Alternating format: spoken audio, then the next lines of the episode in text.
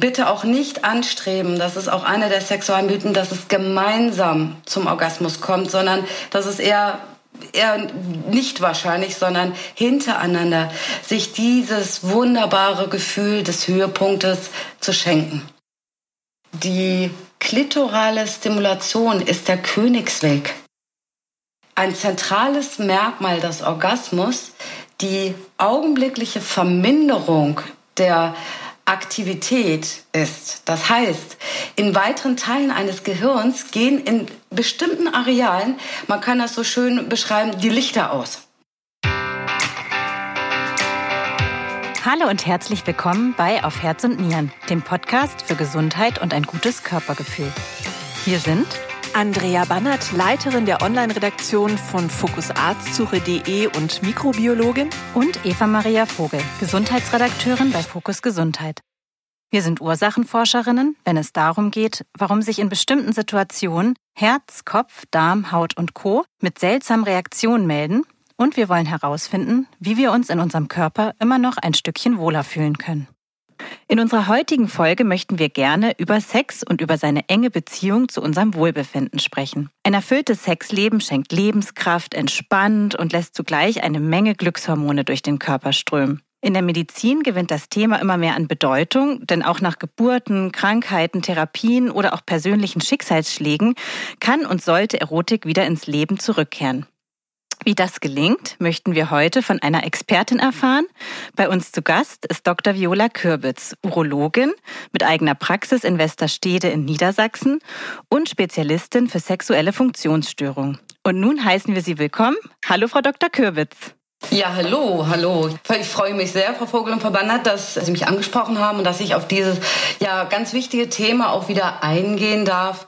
Denn es ist wirklich, es betrifft uns alle in jedem Alter, in jedem Gesundheitszustand, in jedem familiären Kontext und dass die Sexualität Schritt für Schritt auch ein Stück aus der Tabuzone rauskommt. Genau darum geht es uns auch, Frau Kürbitz. Wir freuen uns sehr, dass Sie da sind und dass wir heute Zeit haben, ausführlich über das Thema zu sprechen. Jetzt haben Sie schon so ein bisschen angedeutet, was Ihnen wichtig ist und warum Sie das Thema so interessiert. Frau Kürbitz, erstmal ganz allgemein. Warum ist für den Menschen denn eine erfüllte Sexualität wichtig?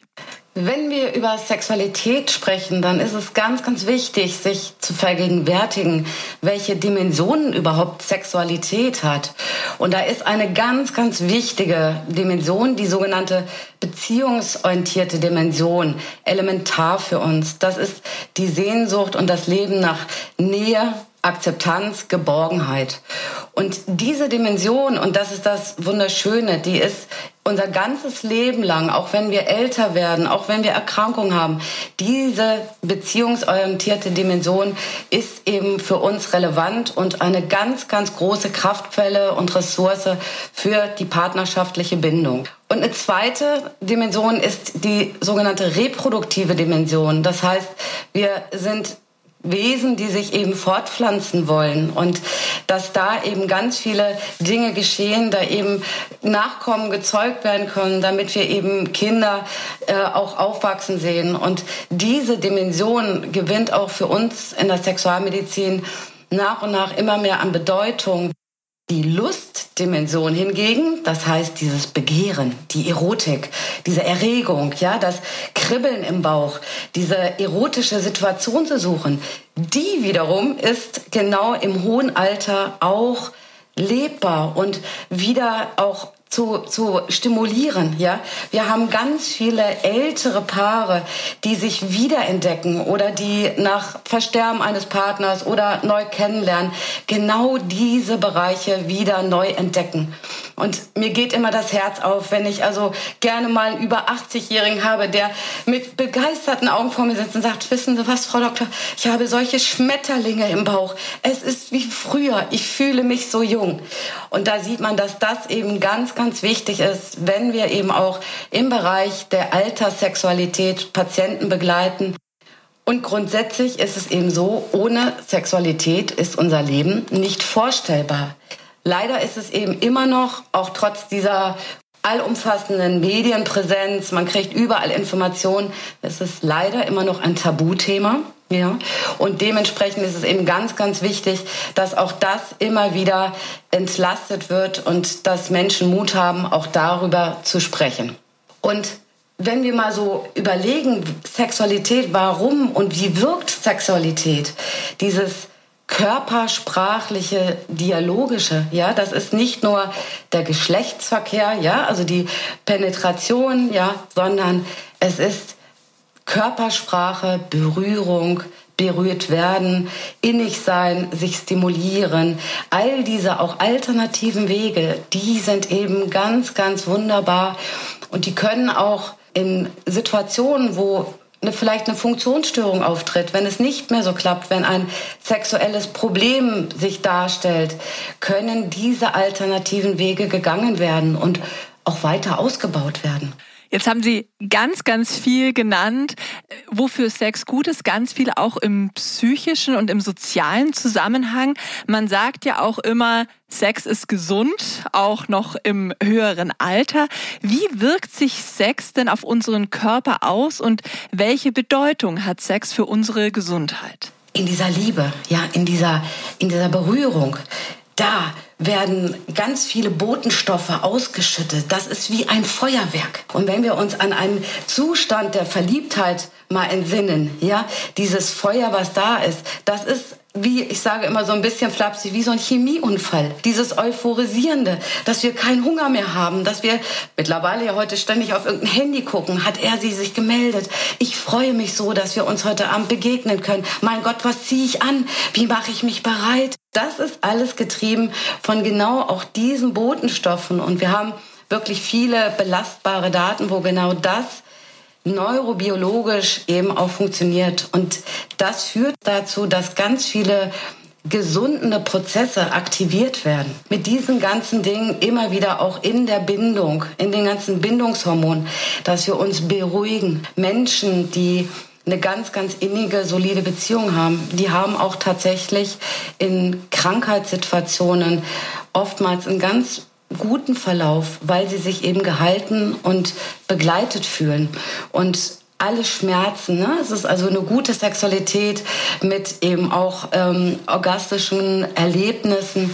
Die führt dazu, dass ganz, ganz viel auch an Kreislaufregulationen sind, dass das ganze Belohnungssystem auch da immer wieder aktiviert wird und dass diese Situationen dazu kommen, dass auch diese rein auch physisch gesundenden Dinge angestoßen werden immer. Ja, also dieses rundum Wohlfühlen durch deine aktive Sexualität werden auch genitale Strukturen erhalten. Ja, wenn eben eine Scheide immer wieder auch da in Erregungszustand kommt, dann ist es so, dass auch das dazu beiträgt, auch mit durchaus unterstützender Hilfe aus gynäkologischer oder urologischer Seite, dass da eben auch Situationen sind, dass diese Strukturen auch weiterhin gut und lebendig bleiben und die Paare damit eben auch in die Erregung gehen können und sich dort innig in aller Intimität begegnen können.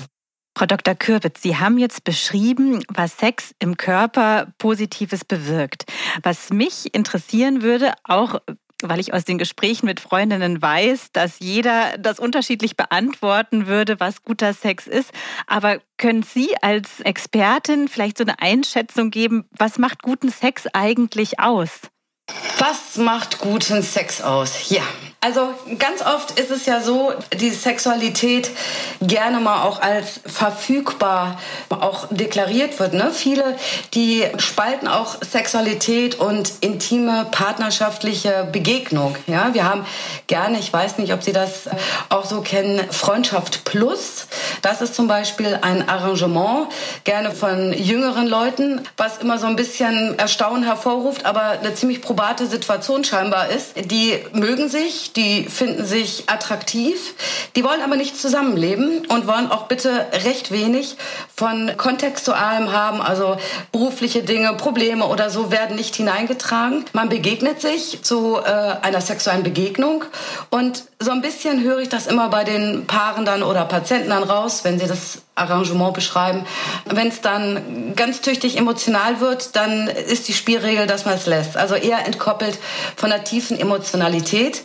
Diese Menschen berichten eher davon, dass es Entspannung bringt. Ja, also Männer gemeinhin finden das gut, ähm, neben Sexualität so quasi als Aspirin für schlechte Stimmung. Ja, also eine erfüllte Sexualität mit einem ganz schönen Orgasmus gibt wieder eine Ruhe, gibt eine Belohnung, gibt ein gutes Gefühl.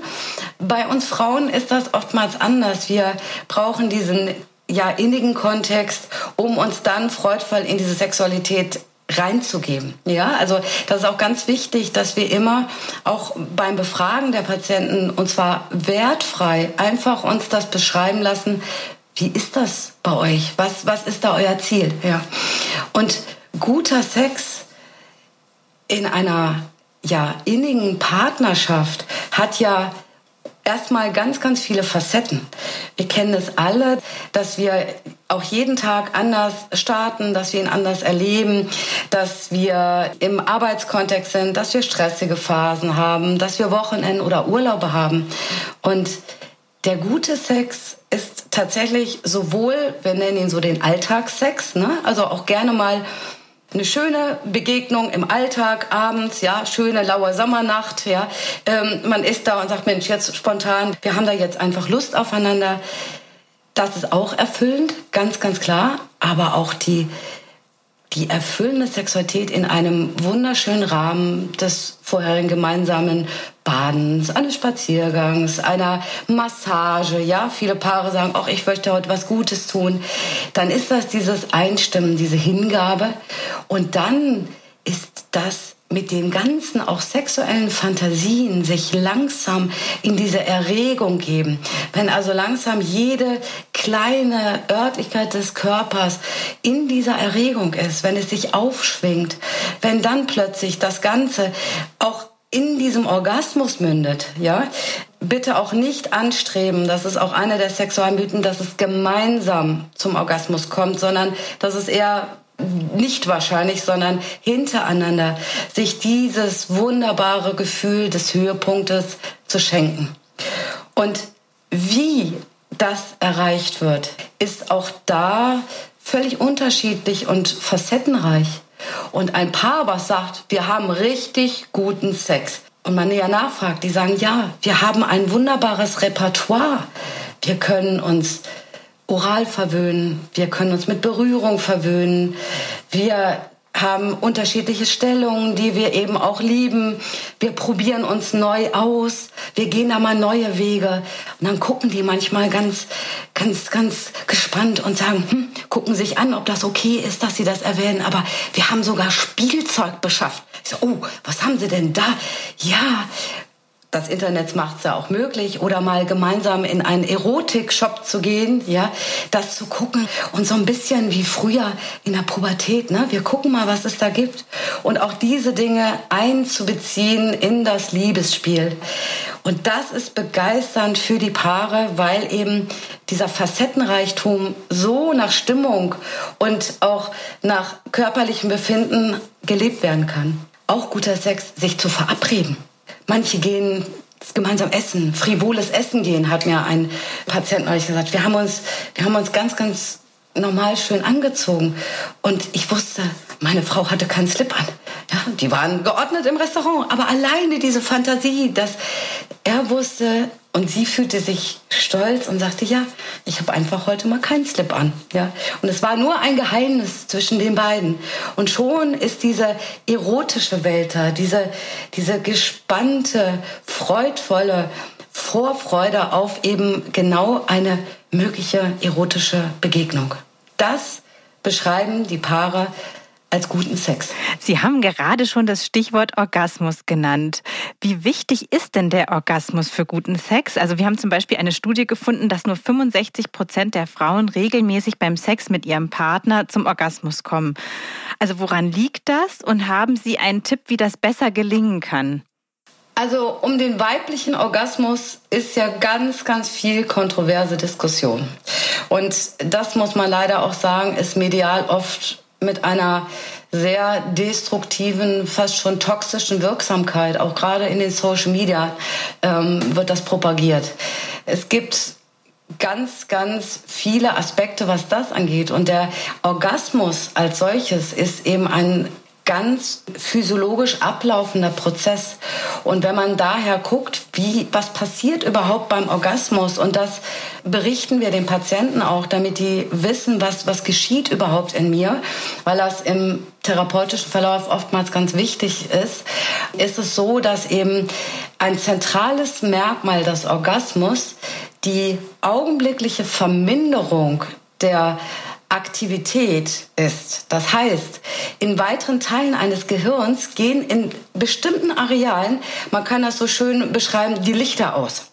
Also in diesem, da ist ja auch dieser, dieser Blick nach unendlich, die Augen werden geschlossen, ja, mit diesen ganzen erregenden Dingen, die vorher geschahen, mündet es und plötzlich ist genau dieses Abschalten, dieses Lichter ausgehen, diese orgastische Enthemmung, die findet auch tatsächlich neurobiologisch statt. Und durch diese Runterregelung ist es eben so, dass diese Aufweichung von Körpergrenzen und die Aktivierung des Lust und vor allen Dingen dieser Belohnungszentren, gerade auch in dieser ekstatischen Situation, dazu führt, dass eben der ganze Körper im Orgasmus reagiert. Ja, und das ist bei Männern und Frauen gleichermaßen. Ja, die Muskelzusammenzuckung, diese Kontraktion des Beckens, wo vorher das ganze Blut in das Becken fließt, wo es sich warm anfühlt, einmünden dann in diesem innig kontrahierenden. Ne? Bei uns Frauen ist das eben auch so, dass dann eine sogenannte orgastische Manschette entsteht, dass also der, durch die Scheide und der ganzen Muskulatur der Penis nochmal umschlossen wird damit eben der Samenaugust, das Ejakulat, in den hinteren Bereich der Scheide gelangt, um dann nachher eben die Spermien aufnehmen zu können, dass die hinaufwandern in die Gebärmutter und auch Eileiter, um eben auch da eine Schwangerschaft möglicherweise eben zu bringen. Und da ist es eben so, dass unser Gehirn aber nicht gern die Kontrolle abgibt. Und dieser Kontrollverlust, der ja wunderschön ist, wenn alles gut ist, ja, dieses boah, jetzt bin ich im Hier und Jetzt, dass das aber und das ist quasi die Schattenseite oftmals Menschen auch Angst macht und das bei Frauen und Männern gleichermaßen und das ist es ja, unsere Aufgabe genau zu erfragen, was passiert, wenn eine Frau sagt, ja, ich komme nie zum Orgasmus oder ein Mann sagt, ich habe eine super Erektion, aber ich komme einfach nicht zum Darmerguss. Ich kann es nicht. Ja, das ist eben genau diese Situation, was wir haarklein erfragen, um uns dann über auch emotionale Prozesse in einem veränderungserlebnisorientierten Prozess dort annähern zu können, dass dieser Kontrollverlust gewünscht ist und dass der positiv konnotiert ist, dass der nicht mehr angstbesetzt ist. Und das ist ganz im Gegenteil, ganz, ganz freudvoll und als Wonne und auch als nachwirkend Wonne erlebt werden kann. Ja? Was dann eben das alles ausmacht, um eben genau da zu sagen, Mensch, das war jetzt ein wunderschöner Orgasmus. Wenn wir uns fragen, Wozu ist eigentlich der Orgasmus da? Da haben sich also unzählige von Wissenschaftlern und Psychologen und Mediziner gefragt. Orgasmus hat äh, zur jetzigen Datenlage eigentlich keine spezielle Bedeutung für die reproduktive Fitness. Das ist auch ganz wichtig, auch sowas mal erklären zu sagen, denn eine Frau, die einen Kinderwunsch hat und die sagt, mein Gott, ich habe Verkehr mit meinem Mann, aber ich komme nie zum Orgasmus, bin ich dann weniger geeignet, schwanger zu werden oder Kinder zu gebären? Nein. Ja, das ist überhaupt nicht so. Das erleichtert dann schon mal. Und wir können es einfach als Wundergabe, Zugabe der Natur werten. Also das erstmal so freudvoll hinnehmen und sagen, wie schön, wir dürfen es genießen. Und der Orgasmus ist eben mit dieser hochintensiven, genussvollen Erlebenssituation hat es eben auch da eine Schmerzlinderung, eine Aktivierung der Immunparameter und Orgasmus ist eben auch so, dass es da noch mal auch durchaus schlafanstoßend ist.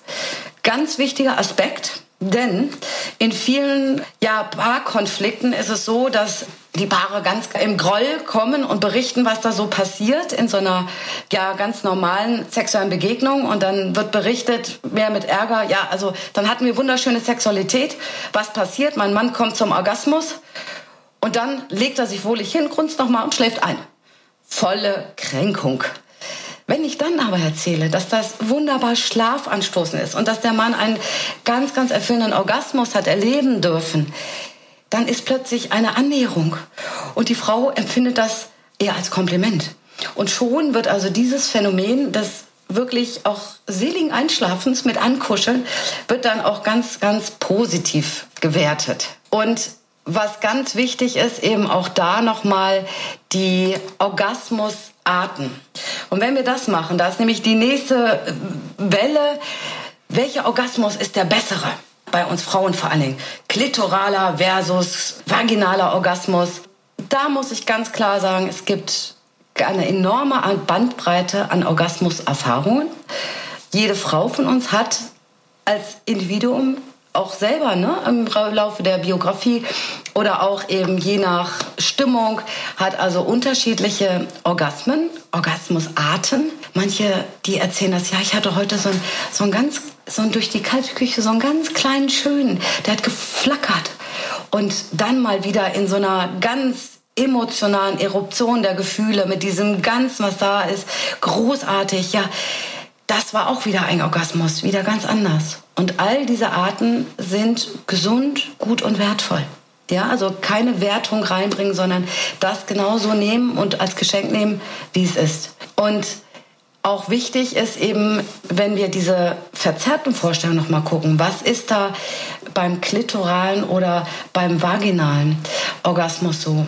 Dazu ist es nochmal wichtig zu wissen, dass eben über den Kitzler in der Klitoris, das ist das Areal, wo wir Frauen am besten stimulierbar sind. Da sind, ist ein riesen Rezeptorbesatz, da sind Nervenendigungen.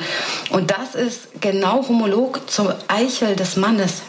Und da münden all diese Dinge. Und bei einer guten Stimulation der Klitoris, angrenzend an unsere weiblichen Schwellkörper, auch das ist sehr ähnlich, das wissen aber viele nicht. Wir haben genauso Schwellkörper, die blutdurchströmt sind, was dann dazu führt, dass unsere Scheide feucht wird bei Erregung, dass sie den Penis willkommen heißt. Das ist all das, was in diesem Orgasmus dann auch an Afferenzen, also an, an Dingen, an Reizung bringt, die ans Gehirn gemeldet werden und dann zu diesem wunderbaren Gefühl des Orgasmus führen. Und da ist es eben auch ganz wichtig, eine vaginale reine Stimulation ohne eine klitorale Stimulation, also auch da, das ist in Summe gar nicht so möglich. Und wir sagen immer, die klitorale Stimulation ist der Königsweg. Also wir machen das dann auch so, dass wir den Paaren das auch erklären, wie eben auch eine adäquate, gute Stimulation durch den Mann oder die Frau selber im Bereich der Masturbation, die das so machen kann, ihre eigene Erregbarkeit erfährt und da sich selbst bewusst wird, was kann ich da auch für mich noch machen, wie ist eine schöne Stimulation, ja? Nehmen wir auch Gleitgel zur Hilfe. Das ist genauso etwas, dass das wirklich schön sanft über die Klitoris geht, mit einem sanften Andruck, mit einer sanften Berührung, um eben diese Erregung dann auch weitergeben zu lassen an das Gehirn. Und das ist eben ganz, ganz wichtig, auch die Frauen da zu motivieren, die Paare auch da diese klitorale Stimulation und den klitoralen Orgasmus als da den Königsweg zu sehen und das zu leben. Das nochmal so ganz wichtig über diesen Orgasmus. Wenn wir jetzt noch einen Schritt weiter gehen, würde ich gerne noch einen ganz kleinen Schwenk machen zu dem viel um sagen umwobenen G-Punkt. Gräfenberg hat das also 1940 beschrieben als ein Areal im Bereich der vorderen Scheidenwand. Und dieses Areal hat eben eine ganz, ganz große Sensibilität. Und dann haben sich also ganz viele Anatomen auf den Weg gemacht, haben gesagt, wo ist denn diese Struktur, wo finden wir die? Und es ist also bis dato so, dass die Existenz dieses vermeintlichen Areals überhaupt nicht so nachgewiesen werden konnte. Ne? Als Korrelat hier, wir haben es dargestellt, das ist der G-Punkt. Also ist auch immer wichtig. Aber es ist so der Bereich im Bereich dieses ganzen Schwellkörper-Klitoris-Komplexes. Wir nennen das Klitoris-Vulvovaginal-Komplex. Super sperrig, aber bedeutet, dass dieses ganze System zusammenhängt und dass in diesem Bereich der vorderen Scheidenwand eben auch die Nähe zu diesen weiblichen Schwellkörpern da eine besondere Andruck und Erregung stattfindet. Und dass das eben so ist, dass in diesem Areal eben eine besondere Sensibilität ist. Aber um Gottes Willen nicht zu irgendwelchen Therapeuten gehen, die sagen, ich spritze dir da was auf und dann hast du einen G-Punkt. Es geht um das gesamte weibliche System, was dann in diesen Modus versetzt wird, des Willkommensheißen, der Erregung, dieser lustvollen Erwartung einer sexuellen Begegnung. Also das nochmal ganz wichtig. Jagd nach dem G-Punkt, bitte da runterbrechen, dass eben das nicht anzustreben ist. Das ist nochmal sehr spannend, dass Sie da nochmal mit den Mythen aufgeräumt haben, weil ich musste, habe mich jetzt sehr an die Dr. Sommerzeit zurückerinnert.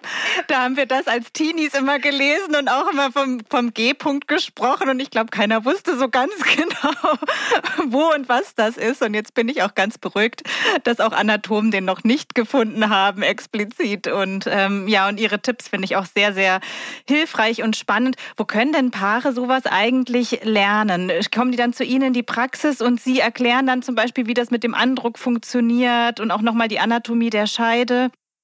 Ähm, ja, es ist ja so, es gibt ja viele, auch gute Literatur, ne? auch ähm, für den interessierten Laien zu gucken, was, wie kann freudvolle Sexualität gelebt werden, wie ist überhaupt, ja, wie, wie bin ich gebaut, ja, und das ist wirklich wichtig, die enge Beziehung auch zur Harnblase, zum Enddarm, ja, zu all den Strukturen, zur Gebärmutter, den Eierstöcken, das ist eben auch, wie funktioniert das überhaupt, wie reagiere ich in meinem sexuellen Zyklus, also wie ist es mit der Erregung? Wie ist es mit der Plateauphase? Wie ist es, wenn der Orgasmus stattgefunden hat? Auch mit der Rückbildungsphase bei Männern und Frauen eben da auch unterschiedlich. Aber das ist eben mit der Literatur kann man gucken. Wir haben diese Aspekte, die sind in diesem Edukationsbereich. Wenn wir therapeutisch oder sexualberaterisch ähm, da tätig werden. Das wird quasi eingeflochten, weil wir mit diesen Zerrbildern, wenn wir merken, da wird wieder etwas, was echt destruktiv da die Patienten belastet und die Paare, dann versuchen wir das mit diesen Erklärungen eben auch zu korrigieren, damit das Eingang eben in wieder eine gesunde Sexualität findet. Es ist ganz, ganz wichtig, eben sich damit zu beschäftigen, aber Leider ist es so, dass so eine reine Sexualberatung, ne, was ich schon mal immer über Sexualität wissen wollte, ne, Dr. Sommer, die Bravo, ja, das war ja für uns so, wir haben das ja alle als Jugendliche verschlungen, ja, mit natürlich Fragen, die dann erschienen, die irgendwie nicht richtig beantwortet wurden, aber das war schon wichtig und das ist eben leider Gottes so, dass gerade für die Jugendlichen oder Adoleszenten, die Beginn ihrer Vita Sexualis sind, oftmals sehr verzerrte mediale Darstellung haben. Und wenn man so guckt, welche ja, welche medialen Vorlagen so die, die Jugendlichen auch nehmen, bin ich immer wieder sehr erstaunt und muss da auch ähm, ganz entlastend, entpathologisierend eingreifen, weil alleine die Vorstellung von jungen Männern bezüglich der Länge und Größe ihres Penis ist unfassbar schwierig und belastend für die, weil die oftmals auch gerade bei Pornokonsum und dergleichen ganz, ganz ausgewählte Protagonisten sehen und das verinnerlichen. Und das hat mit der Realität gar nichts zu tun. Ja? Ähm, also nicht über den normalen Durchschnitt eines jungen, gesunden, sexuell aktiven Mannes. Und da ist bei mir in der urologischen Sprechstunde ganz oft eben auch die Expertenrückmeldung, wenn dann ein junger Mann sagt, Mensch, gucken Sie mal, der wird immer kleiner oder ist der denn zu klein? Und wenn ich dann ganz begeistert sage, nee, völlig gesund, das ist doch auch super, auch nach einer Beschneidungsoperation, das ist so schön geworden. Alleine mit meiner auch begeisterten emotionalen und fachlichen Expertise ist eine, eine Stärkung für, für den Mann in seinem Selbstbewusstsein, weil eben da ganz oft massive Selbstzweifel sind, fragiles Selbstbild, was daraus resultieren kann und eben auch da immer unsere Experten Rückmeldung, es ist alles gut. Ne? Sie können da, Sie können da ganz zufrieden sein. Ja, ich würde noch mal ganz kurz auf die Paarbeziehung zurückkommen. Wie entwickelt sich denn eigentlich der Sex in einer Paarbeziehung? Also der bleibt ja nicht von Anfang an gleich. Viele Paare sind ja auch schon über viele Jahre zusammen. Gibt es da so eine Art Entwicklungsweg, einen klassischen? Nee, den, sagen wir mal, prototypischen Entwicklungsweg gibt es nicht. Ähm, wir haben unterschiedliche, sagen wir mal, auch wenn Menschen sich kennenlernen, Anbahnungen im, im Bereich der Sexualität. Der Idealweg ist natürlich, dass sich zwei Menschen kennenlernen, ich sage immer in der freien Wildbahn. Ja, also man ist auf einem Konzert, man hat gemeinsame Interessen, man macht irgendeine Fortbildung, man ist beruflich im Kontext, man ist im Hörsaal zusammen, man ist in der Ausbildung zusammen und lernt sich kennen und schätzen und dann entsteht dieses Gefühl des Interesses und dann sind die ersten Begegnungen und das ist eben auch eine wunderschöne Anbahnung und wenn das kleinschrittig erfolgt, das erste Date und dann unterhält man sich gut und dann plötzlich wird eine Hand gereicht und die erste Berührung oder der erste Kuss mit all diesen wunderschönen, ja, auch erregenden Situationen und dann auch das kleinschrittig, behutsam sich entwickeln lassen bis zum ersten Kuscheln, bis zum ersten Berühren der Nacktheit, des Genitales, erspüren, wie ist das? Immer wieder in diesem ganz, ganz tollen und auch wertschätzenden körperlichen Dialog bis denn dann zum Mensch. Auch erfahrene Paare machen das so, ja. Wie können wir jetzt, Mensch, wollen wir einfach nur mal und dann ergibt es sich. Ja, das ist natürlich der ideale Weg, weil das ein ganz, ganz festes Fundament ist, wenn irgendwann mal im Laufe auch einer ganz langjährigen Beziehung mit ganz vielen Konflikten, mit Enttäuschungen, mit, mit Frustrationen, ja, mit auch natürlich einer Gewöhnung, ja. Also wenn Sie erfahrene Paare befragen, ist das gerne ja nach der Sportschau, Samstag 22 Uhr, das ist immer klar. Dann läuft die sexuelle, sexuelle Begegnung immer ja, sagen manche, nach Schema F an, ab. Ne? Meine Frau liegt da, ich ziehe das Shirt aus oder sie ist nackt im Bett und ich berühre sie da, da, ich berühre den Penis meines Mannes, er hat noch eine gute Erektion, dann haben wir die Stellung, die Stellung, fertig, gute Nacht, Schatz. Dass das natürlich nicht so erotisch prickelnd ist auf Dauer, äh, kann man sich vorstellen. Und wenn dann auch noch konflikthaftes und ähm, ganz, ganz auch enttäuschte, nicht genährte Bedürfnisse da sind, dann ist es natürlich ganz auch prekär für die weitere Sexualität Realität. Und wenn man dann nochmal zurückgeht in die Vergangenheit, wie war das eigentlich, als sie sich kennenlernten? Oh, und dann strahlen die Augen. Weißt du noch, als wir uns das erste Mal im Park getroffen haben? Mensch, ja, und ich, ich bin da irgendwie noch äh, spät zu dir gekommen und dann haben wir uns verabredet. Auch so ein bisschen dieses Geheimnisvolle, das sollte auch noch nicht jeder mitkriegen. Das ist dann wieder etwas, was neu erblüht und Lust macht auf vielleicht auch nach lange Jahre Geschichte. Jetzt feiern wir Silberhochzeit. Mensch, die Nachbarn binden gerade den Kranz und hier müssen wir jetzt gucken, wie das alles geht. Und ach, wir haben so viele Themen um uns rum. Ja, aber da, da finden wir uns ein Stück weit neu.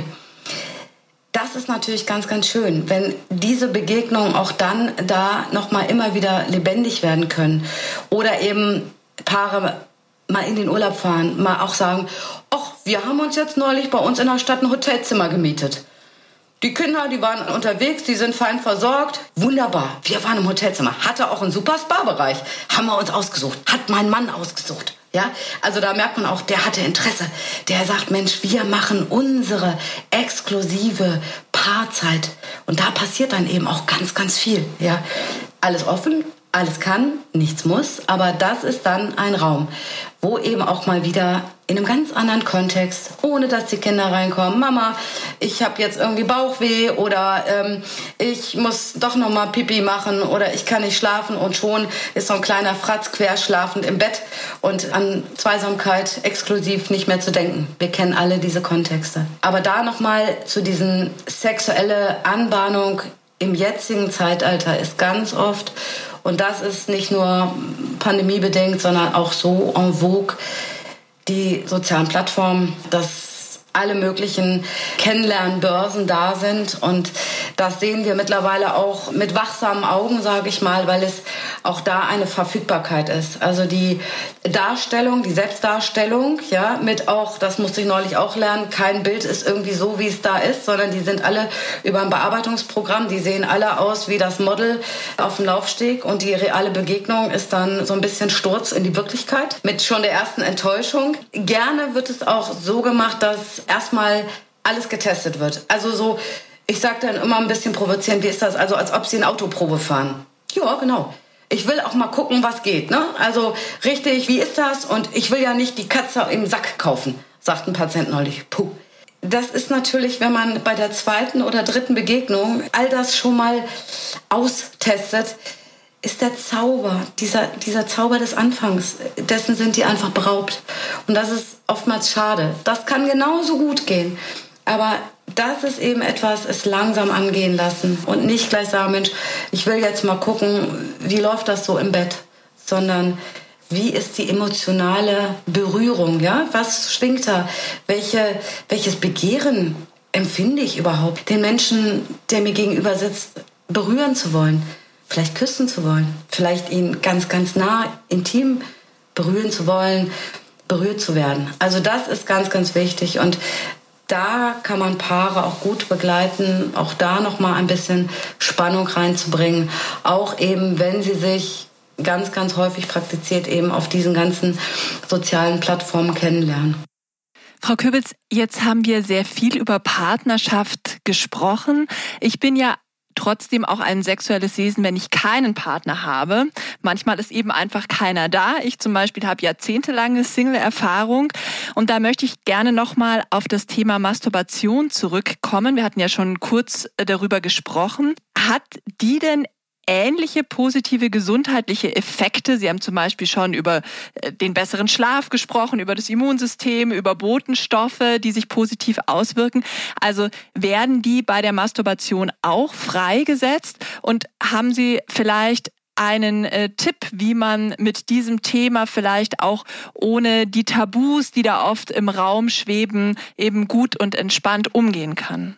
Ja, das Thema Masturbation ist ist ganz, ganz wichtig und wir motivieren jeden Mensch, Mann, Männer wie Frauen gleichermaßen, das auch regelmäßig zu tun. Wir gehen mit dieser Selbstverständlichkeit an das Thema ran, um es eben auch zu enttabuisieren. Und es ist erstmal die Beschäftigung mit sich selbst, die Selbsterkundung.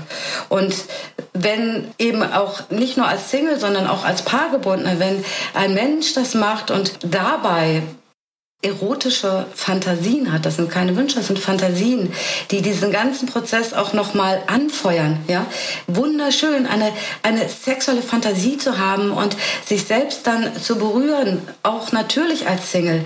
Ja, sich es schön machen. Das ist auch ein, ein Riesenpunkt im Bereich der Selbstfürsorge. Genauso wie wir uns pflegen, wie wir es genießen, uns mit einem schönen, wohlduftenden Öl oder, oder Bodylotion einzureiben, ja, uns etwas Gutes zu tun. So ist genau diese Masturbationsaktivität einfach total schön und, und einfach wohlgefühlbringend. Und das ist auf jeden Fall wichtig. Vor allen Dingen, wenn mit einem längeren Single-Dasein ja auch manchmal so die Frage kommt, und das ist tatsächlich so, Mensch, geht bei mir irgendwas kaputt? Schrumpelt das ein? Fragt mich neulich eine Patientin. Wenn ich jetzt länger keinen Geschlechtsverkehr habe, ne, werde ich dann zu eng oder als sexuelles Wesen plötzlich nicht mehr, nicht mehr zu gebrauchen? Also da sind oft ganz krasse selbstentwertende Kommentare, die, die mir geschildert werden. Und dann ist es eben diese, diese Liebe da zu sich selbst auch. Wie reagiere ich? Ich verwöhne mich. Und mit dieser guten Stimmung. Und genau das ist eben nicht die B-Variante der Partnersexualität, sondern es ist ein ganz, ganz eigener Bereich. Und es ist auch schön, wenn eben Menschen, die in einer Paarbeziehung leben, auch durchaus mal eine Masturbation machen. Wunderbar entspannt. All das hat seinen Platz und es ist gut und gesund. Und wenn man das aus dieser Pathologie, Tabu-Ecke rausholt und man offen darüber auch sprechen kann und sagt, das ist etwas Gutes und Schönes, dann ist das eben gut gelebt und trägt absolut zur Gesundheit bei. Was mich wahnsinnig interessieren würde, als Mutter, aber auch im Hinblick auf meine eigene Biografie. Also ich bin jetzt zum Beispiel in Ostdeutschland aufgewachsen, mit einer großen körperlichen Freizügigkeit und auch mit einer großen sexuellen Offenheit, wie ich finde. Also wenn ich nach Hause fahre und meine Schulfreundinnen treffe, auch wenn wir uns lange nicht gesehen haben, die sprechen immer irgendwann über Sex. Das finde ich irgendwie total spannend, dass das so ist. Ja, wie ist es denn bei dir, Andrea? Wie bist du aufgewachsen? Und ähm, also ich habe zum Beispiel jetzt lebe ich ja in Süddeutschland das Gefühl, Gefühl, dass die Menschen hier etwas verschlossener sind. Vielleicht trügt mich da auch der Schein. Ich weiß nicht, ob man das allgemein sagen kann, Eva, aber ich bin schon in einem erzkatholischen kleinen Dorf aufgewachsen. Ich glaube, dass es da schon eine größere Verschlossenheit gibt und zum Beispiel Nacktheit am Badesee, sowas gibt's bis heute weniger, glaube ich, als das jetzt ja weiter im Norden der Fall ist. Bei mir war tatsächlich die Sauna so ein Schlüsselerlebnis. Also ich habe vor einigen Jahren begonnen, regelmäßig in die Sauna zu gehen und am Anfang ist es mir unglaublich schwer gefallen. Ich habe mich nicht so wohl gefühlt und jetzt habe ich mich einfach dran gewöhnt, dass man da textilfrei ist in der Sauna und auch ja viele nackte Menschen sieht. Also ja, das hat schon was, glaube ich, auch mit Kultur und mit Gewöhnung zu tun. Ja, und auch sieht, wie Menschen eigentlich aussehen. Das finde ich immer so spannend. Also wenn ich jetzt so an die Bilder meiner Kindheit denke, an die FKK-Seen, der nächste See bei uns war ein FKK-See, da waren die Penisse alle nicht so groß, wie das zum Beispiel in den Medien dargestellt wird. Und die Männer hatten dicke Bäuche und die Frauen hatten auch hängende Busen und sind so ins Wasser gegangen und das war selbstverständlich. Ja, Frau Dr. Kürbitz, was mich interessieren würde, ist, was prägt unsere persönliche und individuelle Sexualität eigentlich und was kann ich jetzt zum Beispiel als Mutter tun, damit mein Kind ein möglichst entspanntes Verhältnis zu seinem Körper und auch zu seiner Sexualität bekommt? Ja, das ist, das ist auch ein ganz, ganz wichtiges Thema, die, wie sind wir aufgewachsen, was haben wir, was haben wir selbst verinnerlicht und das ist ja großartig, wie Sie das beide darstellen, was, was Ihnen so in Ihrer Biografie da einfach an Erfahrung gegeben wurde. Und das ist genau das, also zum einen natürlich religiöses, soziokulturelles, ne, was eben ganz, ganz klar auch die Sexualität prägt ja, das also, wir hatten eben das Thema der Masturbation, ja. Im Katholizismus oder eben anderen religiösen Strömungen wird das komplett negiert, ja, und wenn noch weiteres. Das heißt, das wird quasi abgespalten, ja. Das ist nicht erwünscht und wird unterdrückt in der Folge.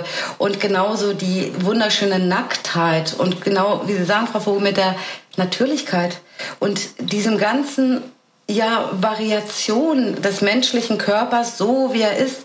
Und auch an einem Körper mit einem dicken Bauch oder mit einer voluminösen Figur ist eben auch ganz viel Sinnliches. Und erst recht, wenn eben das auch in der ganzen natürlichen Schönheit einfach in der Natur gelebt werden kann. Wir gehen eben alle so, wie Gott uns schuf, tatsächlich zum Baggersee. Da haben sie aus dieser Entwicklung schon ganz, ganz viel mitbekommen, was eben auch diese Natürlichkeit und die Zuwandlung zu einer ja, naturgebundenen Sexualität ist. Aber auch wenn das in der Vergangenheit eben auch ein bisschen negiert wurde, können Menschen, genau wie Sie auch sagen, ne, Frau Manner, mit den ersten Saunagängen, oh Gott, das ist textilfrei, ich fühle mich vielleicht hier ganz unsicher und plötzlich sehen Sie, Mensch, ich kann mich selber auch da textilfrei präsentieren. Ne? Ich sitze da, es ist ja nichts, was ja so eine Exposition ist, sondern ich sitze da und sehe, wie die anderen reagieren.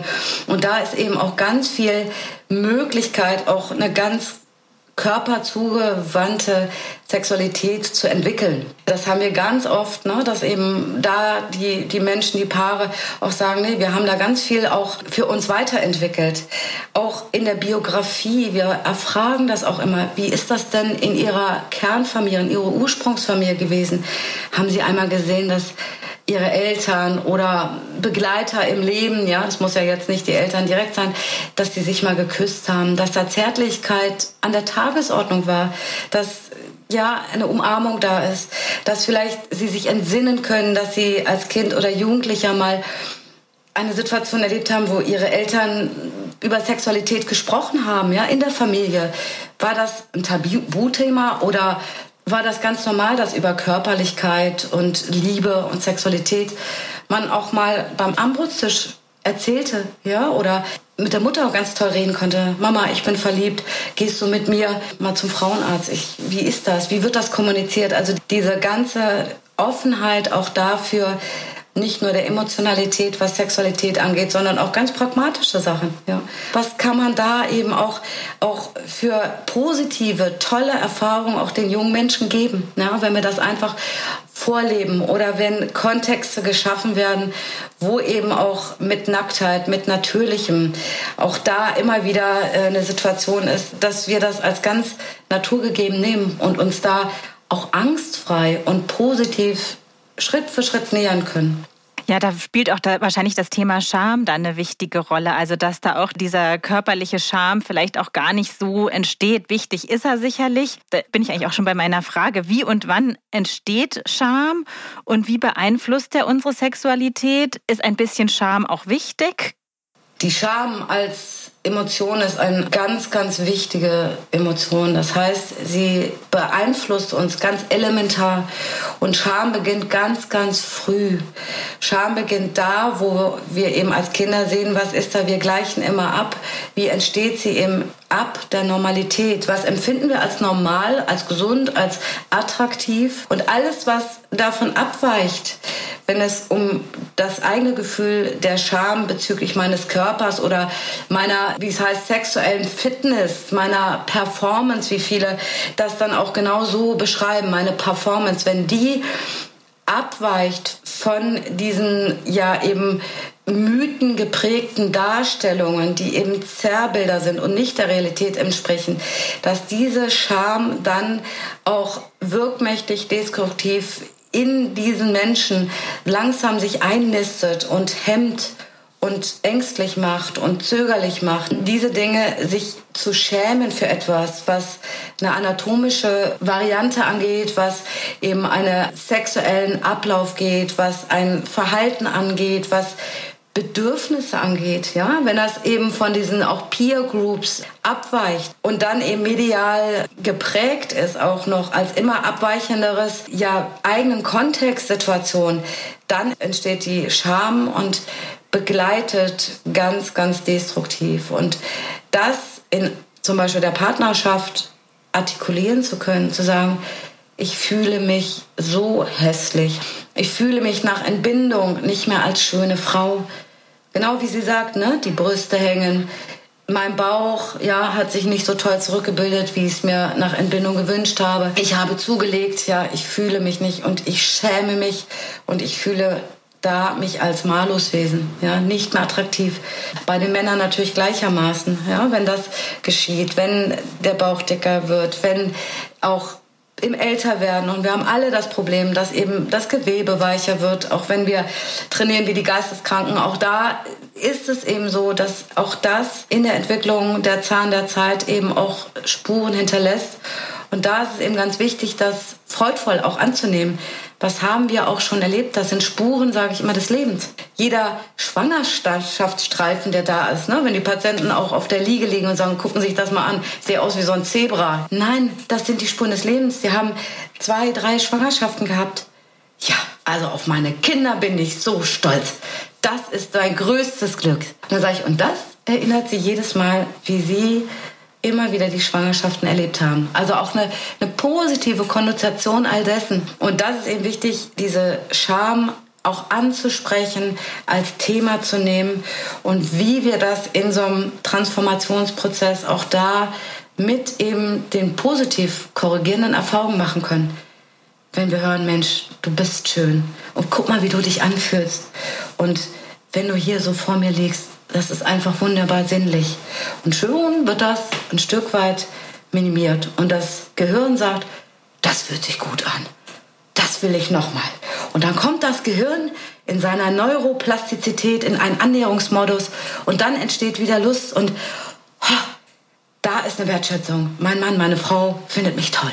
Das ist auch der Umgang mit Scham und wie wir auch da uns auf den Weg machen können, das eben positiv zu gestalten, um auch mit dieser Emotion umgehen zu lernen. Ja, das finde ich einen ganz, ganz hilfreichen Tipp. Was mich noch interessiert, wenn ich jetzt zum Beispiel an meine eigene Pubertät denke und die ganzen Hormone, die das so überschäumen und verrückt spielen, wie verändert sich Sexualität im Verlaufe des Lebens genau und welche Rolle spielen dabei Hormone? Ja, die Sexualität verändert sich natürlich im Laufe des Lebens, nicht sprunghaft, sondern kontinuierlich in den meisten Fällen. Und es ist natürlich hormonell eine Veränderung. Bei den Männern ist es so, dass eben auch im Bereich des Testosterons da Veränderungen nachzuweisen sind und die Männer das auch oftmals sehr bildhaft beschreiben, was da geschieht. Bei uns Frauen gleichermaßen, dass eben durch die Menopause auch all diese Folgeerscheinungen eben auch eintreten können oder mehr oder minder schwer eintreten. Ja, das sind Dinge, der schnelleren Erschöpfbarkeit, der Lustminderung, was aber auch natürlich multifaktoriell ist. Das kann passieren, das tritt bei vielen Menschen ein. Es ist aber auch so, dass eben durch diese Veränderung auch bei uns Frauen, wenn der Östrogenspiegel runtergeht, dass sich auch nicht nur die Lust, sondern auch die Genitalien verändern, dass wir zunehmend trockener werden in der Scheide, trotz auch da einer guten Erregbarkeit. Und viele Frauen sagen, mein Gott, ich war früher sofort feucht, ne? ich war erregt, ich spüre das jetzt auch noch, aber irgendwie ist das da deutlich trockener. Und die Männer, die sind oft massiv gekränkt, weil früher war ja ihre Partnerin sofort feucht ne, und hat empfangen wollen. Und jetzt ist das irgendwo so ein schleppender Prozess. Und da ist es eben auch unsere Aufgabe als begleitende Ärzte, das zu erklären und dann auch hilfreich in Zusammenarbeit mit den unterschiedlichen Fachdisziplinen. Ne? Insbesondere gehören die Frauenärzte da ins Boot, hauptsächlich wir Urologen auch, so dass wir zum Beispiel eine Östrogen Behandlung vor Ort in der Scheide durchführen, was dann unter Abwägung sämtlicher auch Faktoren eben eingeleitet werden kann, dass bei den Männern eine Testosterontherapie stattfinden kann, wenn auch das alles eben ohne Kontraindikationen ist. Also da gibt es ganz viele Möglichkeiten. Frau Kübitz, jetzt sind wir über den Verlauf der Sexualität im Leben sozusagen bei Problemen so ein bisschen gelandet. In Filmen wird uns ja immer suggeriert, das läuft alles immer wunderbar und super. Also wenn man sich die Hollywood-Filme so anschaut, dann landen zwei miteinander im Bett, kommen möglichst gleichzeitig. Es gibt äh, keinerlei Probleme. Die Realität sieht ja ein bisschen anders aus. Wir haben über weibliche Orgasmusprobleme schon ein bisschen gesprochen, haben jetzt die Wechseljahre ein bisschen angesprochen. Ich würde gerne auf häufige Probleme beim Mann noch zu sprechen kommen. Besonders häufig kommen Erektionsstörungen oder vorzeitiger Samenerguss zum Beispiel vor. Mich würde mal interessieren, was gibt es denn da für Therapiemöglichkeiten und wie kann man auch in der Partnerschaft mit solchen Problemen umgehen? Ja, die Erektionsstörungen sind natürlich ganz, ganz weit verbreitet und es ist so, dass das Auftreten dieser sexuellen Funktionsstörungen ja mit steigendem Alter und eben damit begleiteter Komorbidität, wie wir es nennen, also mit weiteren Begleiterkrankungen, die da sind und eine Erektionsstörung machen können oder eben sich hinzugesellen, ansteigend ist. Und das heißt also, auch in höherem Alter haben wir ganz viel eben in Begegnung mit den Patienten, auch in der somatischen Konsultation eben auch dieses Problem der Erektionsstörung, was die Patienten enorm belastet, was das Selbstwertgefühl natürlich massiv angreift, was partnerschaftliche Konflikte hervorruft, ja, auch. Und da ist es eben auch so, dass junge Männer oft auch Episoden eines sexuellen Formtiefs, wie manche Patienten das nennen, was noch keine definierte, also nach Diagnostikkriterien definierte Erektionsstörung ist. Aber eben dieses beschriebene, ich habe ein Formtief, führt auch ganz, ganz schnell schon. Das passiert ein, das passiert zweimal, das passiert das dritte Mal.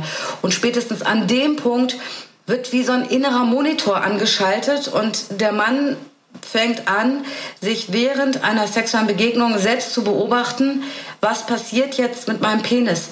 Wird der steif genug? Ist er bereit, dass ich überhaupt in die Scheide eindringen kann? Ja? Ist er bereit, dass ich durchhalten kann? Plötzlich kommen diese Fragen auf und das ist schon der Beginn einer massiven Störung dieser hochkomplexen Ablauf einer Erektionskaskade. Die beginnt nämlich im Gehirn.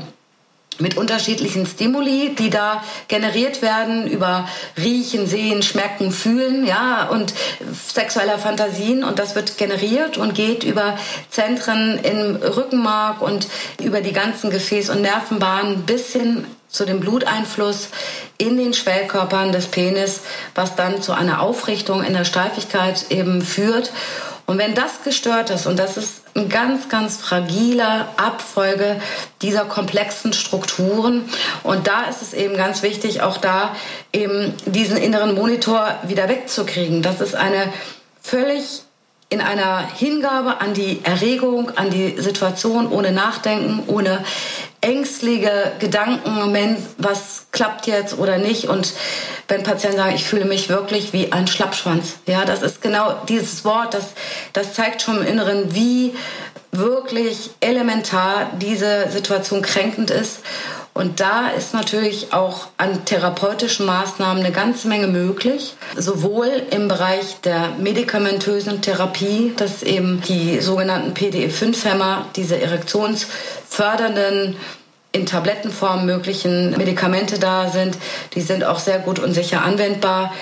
Es bedarf natürlich einer fachgerechten Begleitung. Die sind auch eben verschreibungspflichtig, dass da eben vorher abgeklärt wird, was ist. Nebst ähm, Medikamenten, die in die Harnröhre gegeben werden, natürlich die sprechende Medizin ne, im Bereich sexualtherapeutischer Begleitung bis hin zu Medikamenten, die in Schwellkörper injiziert werden können und eben als Ultima Ratio, was aber sehr selten gemacht wird und das ist auch gut so, die Implantation eines künstlichen Schwellkörpers.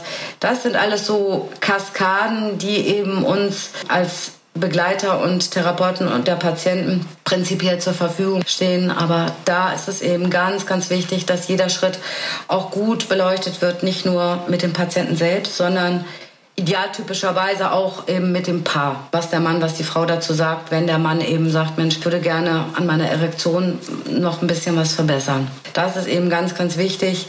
Diese Funktionsstörung, wie gesagt, ganz, ganz häufiges Thema. Da muss ich auch noch dazu sagen, dass eben gerade die Erektionsstörungen nicht nur ein sexuelles Problem ist, sondern, und das sagen wir immer wieder, und deswegen sprechen wir Ärzte idealtypisch auch die Sexualität an, bei dem Gesundheitscheckup, beim Hausarzt, beim Kardiologen, beim, auch durchaus mal beim Frauenarzt, wenn eben die Frauen berichten, mein Mann hat eine Erektionsstörung, ja, weil das Auftreten einer Erektionsstörung aufgrund der kleinen Gefäße des Penis oftmals der erste Hinweis darauf ist, dass möglicherweise in zwei Jahren aufgrund einer Gefäßveränderung in dieser Situation aufgrund von entzündlichen und Gefäßlumen verengenden Prozessen ein Herzinfarkt, ein Angina pectoris oder ein Schlaganfall entstehen kann. Deswegen ist es ganz medizinisch auch wichtig, da die Patienten dann rechtzeitig zu den Kollegen zu schicken, die mal gucken, ob die Blutwerte okay sind, Bluthochdruck, wie ist es auch mit der erhöhten Harnsäure. Diese Dinge sind einfach wichtig, dass die nochmal abgeklärt werden um eben oder ein Diabetes, ja, eine Zuckererkrankung, dass da das abgeklopft wird, um weitere auch wirklich schwerwiegende Erkrankungen frühzeitig erkennen und natürlich auch behandeln zu können. Frau Dr. Kürbitz, wir haben jetzt noch eine Hörerinnenfrage, die ich gerne stellen würde. Und zwar fragte eine Hörerin, wie geht man damit um, wenn einer, in dem Fall der Mann, mehr Lust auf Sex hat und ihn auch zum Stressabbau braucht, die Frau aber gerade in stressigen Situationen, sie hat zwei kleine Kinder zu Hause, steht auch kurz vorm Wiedereintritt ins Berufsleben, sie hat weniger Lust. Wie findet man da als Paar zusammen? Das ist eine ganz, ganz häufige Situation, die sich uns in der Beratung und Therapie natürlich präsentiert. Ne? Unterschiedliche Bedürfnisse nach sexueller Begegnung. Da ist es erstmal wichtig und wir arbeiten so, dass wir fragen, was habt ihr für Bedürfnisse? Was brauchen Sie, damit Sie sich angenommen, damit sie sich wertgeschätzt fühlen, damit die Lust überhaupt und Erregung entstehen kann. Und dass eben da auch das Begehren wieder aufflammen kann. Und genau das, was Sie sagen, diese Kontexte, gerade auch bei jungen Paaren mit eben noch kleinen Kindern oder auch da ganz anstrengendem sozialen Leben mit allen Dingen, die da beachtet und gelebt werden wollen und natürlich dem beruflichen Wiedereinstieg, ist es eben so, dass auch gerade da mal die Frau gefragt wird, was was ist es denn alles, was dich da so umtreibt oder was dich auch erschöpft macht, ja? Wie, dass die Paare sich untereinander fragen, wie ist das denn? Oftmals haben die Partnerin oder Partner gar keine Ahnung, wenn die abends nach Hause kommen. Gerne ist es ja noch mal gerade in der Kleinkindphase bisschen das klassische Modell, dass eben eine Elternzeit genommen wird und oder langfristig, was absolut sinnvoll und gut ist, äh, sich dem hinzugeben und der Part, der nach Hause kommt, ja in eine andere Welt plötzlich springt und immer nachzufragen, was ist denn da heute passiert? Und so ist, wie ich es anfangs schon sagte, wenn da dieses Interesse, dieses Verständnis ist, wenn dieses, diese Wertschätzung. Und bei uns Frauen ist es so, dass wir nicht in so einer Erregungsgrundstimmung oftmals sind. Ne? Masters und Johnson haben das damals so mit so einer ähm, Lust und Erregung auf so ein Plateau und dann mündet es in, in den Orgasmus, sondern diese Erwartungshaltung, ich möchte gerne heute sexuelle Begegnung haben, das haben wir auch. Aber ganz oft ist es so, dass wir in einen sogenannten zyklischen Kreis münden. Das heißt, wir haben genau an dem Punkt so eine Sehnsucht nach Nähe, nach Wertschätzung und Akzeptanz. Wir wollen uns erstmal eigentlich nur ankuscheln. Und wenn dann der Partner sich auch bereit gemacht hat, dann nochmal sagt, Mensch, ankuscheln. Und dann quasi durch dieses Nähebedürfnis, durch diese Sehnsucht nach Bindung, plötzlich denkt, Mensch, wie der Appetit kommt mit dem Essen. Und dann sagt, Mensch, da habe ich Lust. Und wenn wir die Paare dahin begleiten, dass der Mann, der eigentlich lustvoll ist, und das ist ja auch was Schönes, und wenn wir sagen, wissen Sie was, das ist doch total toll, dass Ihr Mann Sie so begehrt, das auch positiv sieht und nicht, dass er denkt, oh Mann, manchmal ist das ja so, dass die, die Frau oder der Partner völlig genervt und sagt, du kommst, du kommst ja schon wieder hier an, Mann, ich will heute so ein bisschen für mich sein, sondern das ist doch ein Riesenkompliment an Sie, ja? Frau Köbitz, zum Schluss möchten wir gerne noch die Frage unserer Expertin aus dem letzten Podcast stellen. Zu Gast war die Dermatologin Jael Adler und sie sagte uns, sie hat das Gefühl, dass die Menschen heute ihr Interesse an Sex zunehmend verlieren. Sie meinte, vielleicht liegt es an neuen Werten, am Medienkonsum, an der großen Verfügbarkeit von Pornografie, vielleicht auch von Dating-Apps, dass wir nicht mehr so gut darin sind, neue Menschen kennenzulernen, möglicherweise auch. Und sie möchte wissen, stimmt ihr Gefühl? Und falls ja, woran liegt das? Ich denke eher, dass das Interesse an Sexualität weiterhin ganz, ganz lebendig ist.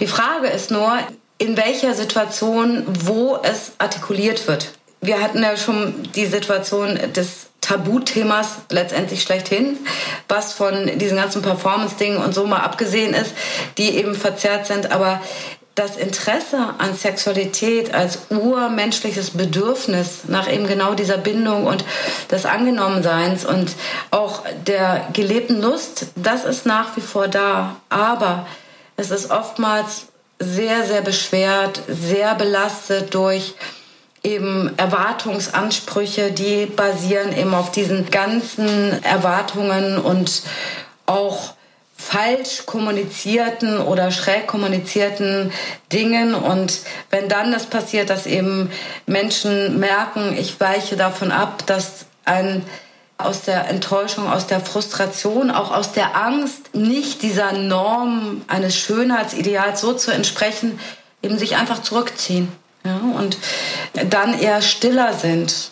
Aber der Wunsch auch, und das ist so schön, nach dieser romantischen Liebe auch, der wird immer wieder auch in den Gesprächen kundgetan. Wenn ich frage, was, was wünschen Sie sich am meisten? Was ist für Sie in Ihrem Leben auch ganz, ganz wichtig und was ist eigentlich im Zentrum? Dann ist es, ich wünsche mir eine erfüllte Partnerschaft, und eine erfüllte Sexualität dahingehend, dass es nicht nur eben reiner Geschlechtsverkehr ist, sondern dass wir gemeinsam unsere Liebe auch in dieser, in dieser Körpersprachlichkeit ausleben, dass wir auch humorvoll, auch genau in dem Thema miteinander umgehen. Und das ist so wichtig. Humor gehört in die Sexualität, dass wir uns aufschwingen, dass da eine Leichtigkeit ist, dass da eine Innigkeit ist, dass alle Facetten genauso kreativ ausgelebt werden können. Und das hat nicht abgenommen. Und da bin ich total froh. Ja? Frau Dr. Kürwitz, das war ein sehr schönes Schlusswort. Wir kommen jetzt zum Ende unseres schönen Gesprächs. Ich nehme heute mit, dass man auch mit positiven Erlebnissen viel, was zum Beispiel an Scham da war, überschreiben kann, dass das Sprechen über Sexualität immens wichtig ist und wie Sie auch gerade schon angesprochen haben, das kam vielleicht ein bisschen kurz, aber für mich persönlich zum Beispiel ist Humor etwas unglaublich Attraktives und auch Entspannendes. Wir möchten unseren Hörern und Hörerinnen gerne noch ja, ein bisschen Inspiration an die Hand geben und einen Podcast empfehlen. Der heißt Oh Baby. Wir verlinken euch den in den Show Notes. Hier sprechen Josie und Leo ausführlich über all die Themen, die wir hier jetzt auch nur kurz anreißen konnten. In unserer nächsten Folge sprechen wir über Rückenschmerzen, woher sie kommen und was man dagegen tun kann. Wenn ihr eine Frage dazu habt, sendet uns doch eine E-Mail an podcast.fokus-gesundheit.de. Frau Kürbitz, wie schon erwähnt, geben wir unseren Expertinnen auch immer die Möglichkeit, eine Frage für die nächste Folge zu stellen. Würde Sie denn etwas zum Thema Rückenschmerzen besonders interessieren? Vielleicht sogar eine Frage, die im Zusammenhang zwischen Rückenschmerzen und Sexualität steht? Eine Frage wäre tatsächlich, inwieweit Patienten, die eben auch einen Bandscheibenvorfall hatten, sich langsam wieder auch rantrauen können in eben auch da die Bewegung und die Hingabe auch mal eben wieder vielleicht andere Stellungen ausprobieren zu können im Bereich der Schmerzfreiheit wieder, vielleicht sogar begleitend oder erklärend, ja auch von orthopädischer oder chirurgischer Seite agiert werden könnte, wie vielleicht auch Physiotherapeuten so etwas sehen würden, ja, was da gemacht werden können, wie auch eben durch rückenschonende Positionen, auch da eben bei Schmerzsyndrom des Rückens ähm, eine erfüllte Sexualität lebbar gemacht werden kann. Das finde ich eine sehr interessante Frage. Wir werden die auf jeden Fall stellen. Ich habe ganz viel heute mitgenommen, vor allem, dass Sexualität und guter Sex ganz, ganz viel mit Psyche und Loslassen zu tun hat. Ich bin ein sehr analytischer Mensch. Ich hätte gerne so eine Anleitung eigentlich. Man muss hier dreimal drücken und da zweimal und dieser Winkel, damit das gut wird. Sowas hätte ich gerne. Aber wie ich heute gelernt habe, so einfach ist es nicht. Jeder ist sehr, sehr individuell und ja, eben die Psyche spielt eine große Rolle. Frau Dr. Kürbitz, wir bedanken uns ganz herzlich für das spannende Gespräch. Schön, dass Sie zu Gast in unserem Podcast waren. Ja, ich bedanke mich auch ganz, ganz herzlich. Das hat mir so viel Freude gemacht und man sieht, wie sich das, das auch gegenseitig immer wieder inspiriert und man ganz neue Aspekte wieder hat. Und ja, man sieht einfach, wir könnten wahrscheinlich noch fünf Stunden weiterreden, weil es einfach unendlich spannend und freudvoll ist. Vielen, vielen Dank für das tolle Gespräch.